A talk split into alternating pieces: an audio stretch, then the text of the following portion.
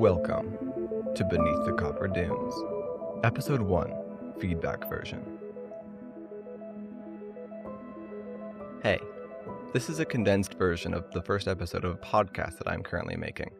Since this is my first podcast, I would love feedback on different elements of this episode, stuff you did or did not like. I would greatly appreciate it if anyone listening to this took the time to fill out the short survey in the episode description. Thanks. Hello? Uh, hello, is this thing on? Okay, I think it is. Anyway, this is Quinn.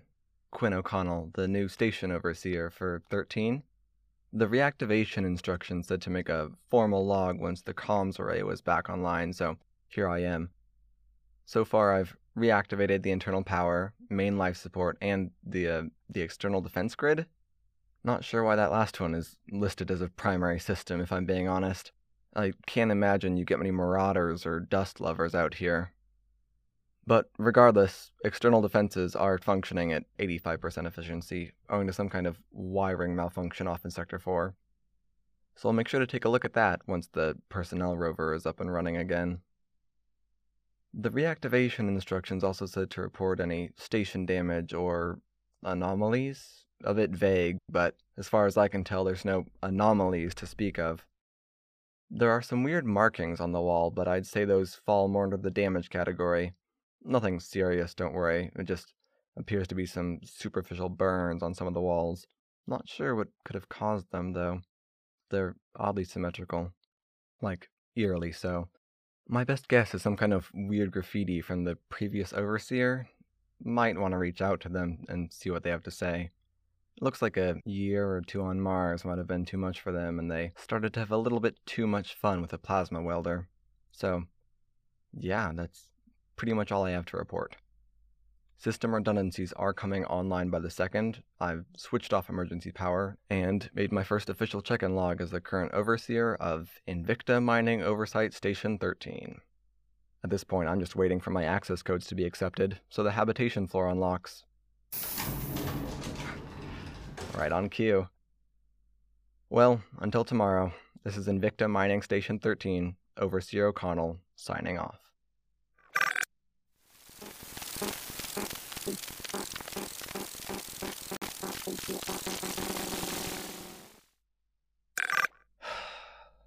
well, here I am, back again on some dusty rock with air that I can't breathe. I'll admit, though, it beats living underground in Luna's rat maze of a habitation district, and, well, it sure as hell is better than Earth. To be completely honest, I'm not exactly sure what I'm supposed to talk about in these logs. Invicta says that I have to make them, though, but at the same time, I'm likely the only person who will ever listen to these, as they aren't transmitted to Polar Command along with mining data and my daily check in. Their only purpose is to try and keep me sane, which is honestly a completely lost cause at this point, as well as serving as incident reports in the event that I ever commit a serious crime or I die while working here. So, congratulations if someone else, anyone else, is listening to this. It means I either got mauled by a faulty ore refinery or I am a known terrorist. Anyway, since I'm required to meet a certain time requirement for this log, I'm going to go through the previous overseer's belongings that they carelessly left behind because I'm bored, and, well, most of the entertainment and habitation systems are considered non essential, so are booted up last. So that means I have to wait another 30 harrowing minutes before I can even rehydrate or microwave a damn ration pack. Anyway, it looks like the previous overseer either had horrible memory or just didn't care about their belongings because they left a lot of junk lying around that it is now my responsibility to pick up and incinerate. But before I do that, I may as well see if there's anything interesting or useful lying around. So, starting with their personal locker. hmm Well, if I were to hazard a guess, I'd say the previous owner of this locker was either a hoarder or a geologist, because while I was hoping for something useful, or really anything just remotely interesting, this locker is literally filled with rocks, and just rocks. I don't even know why anybody would want this many rocks. Well, that was an enormous disappointment. There's still a footlocker as well as a. Wait a minute, there's something sticking out from under the mattress. Let me just lift that up. Huh. Looks like there's loads of paper documents here. No. It's all geographic surveys, all of it. Who the hell even bothers to hide useless rock surveys? The only other thing here is a uh, the uh the underside of the mattress, it's burnt. Like the same way some of the walls are burnt, except instead of weird symbols and spirals, it it says it says don't trust them. No. You know what? No.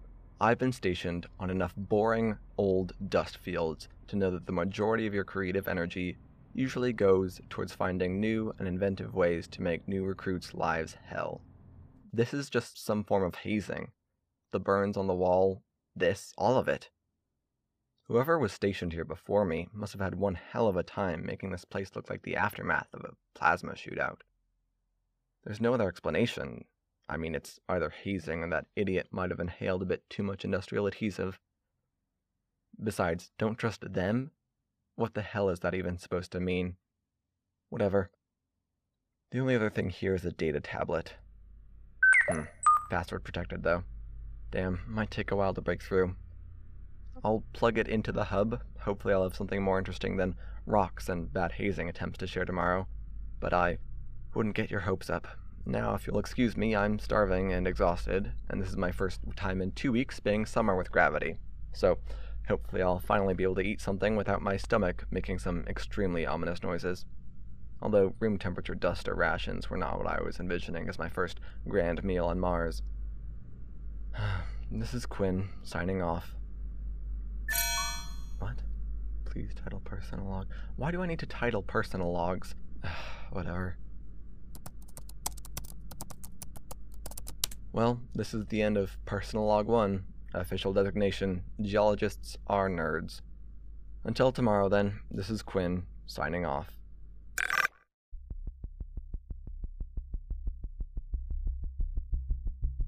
This work is licensed under Creative Commons Attribution Non Commercial 4.0 International License.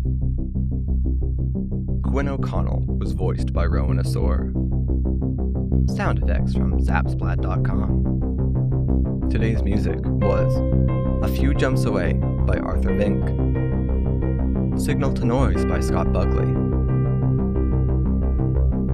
additional music and sound effects from Zapsplat.com. Thank you for listening.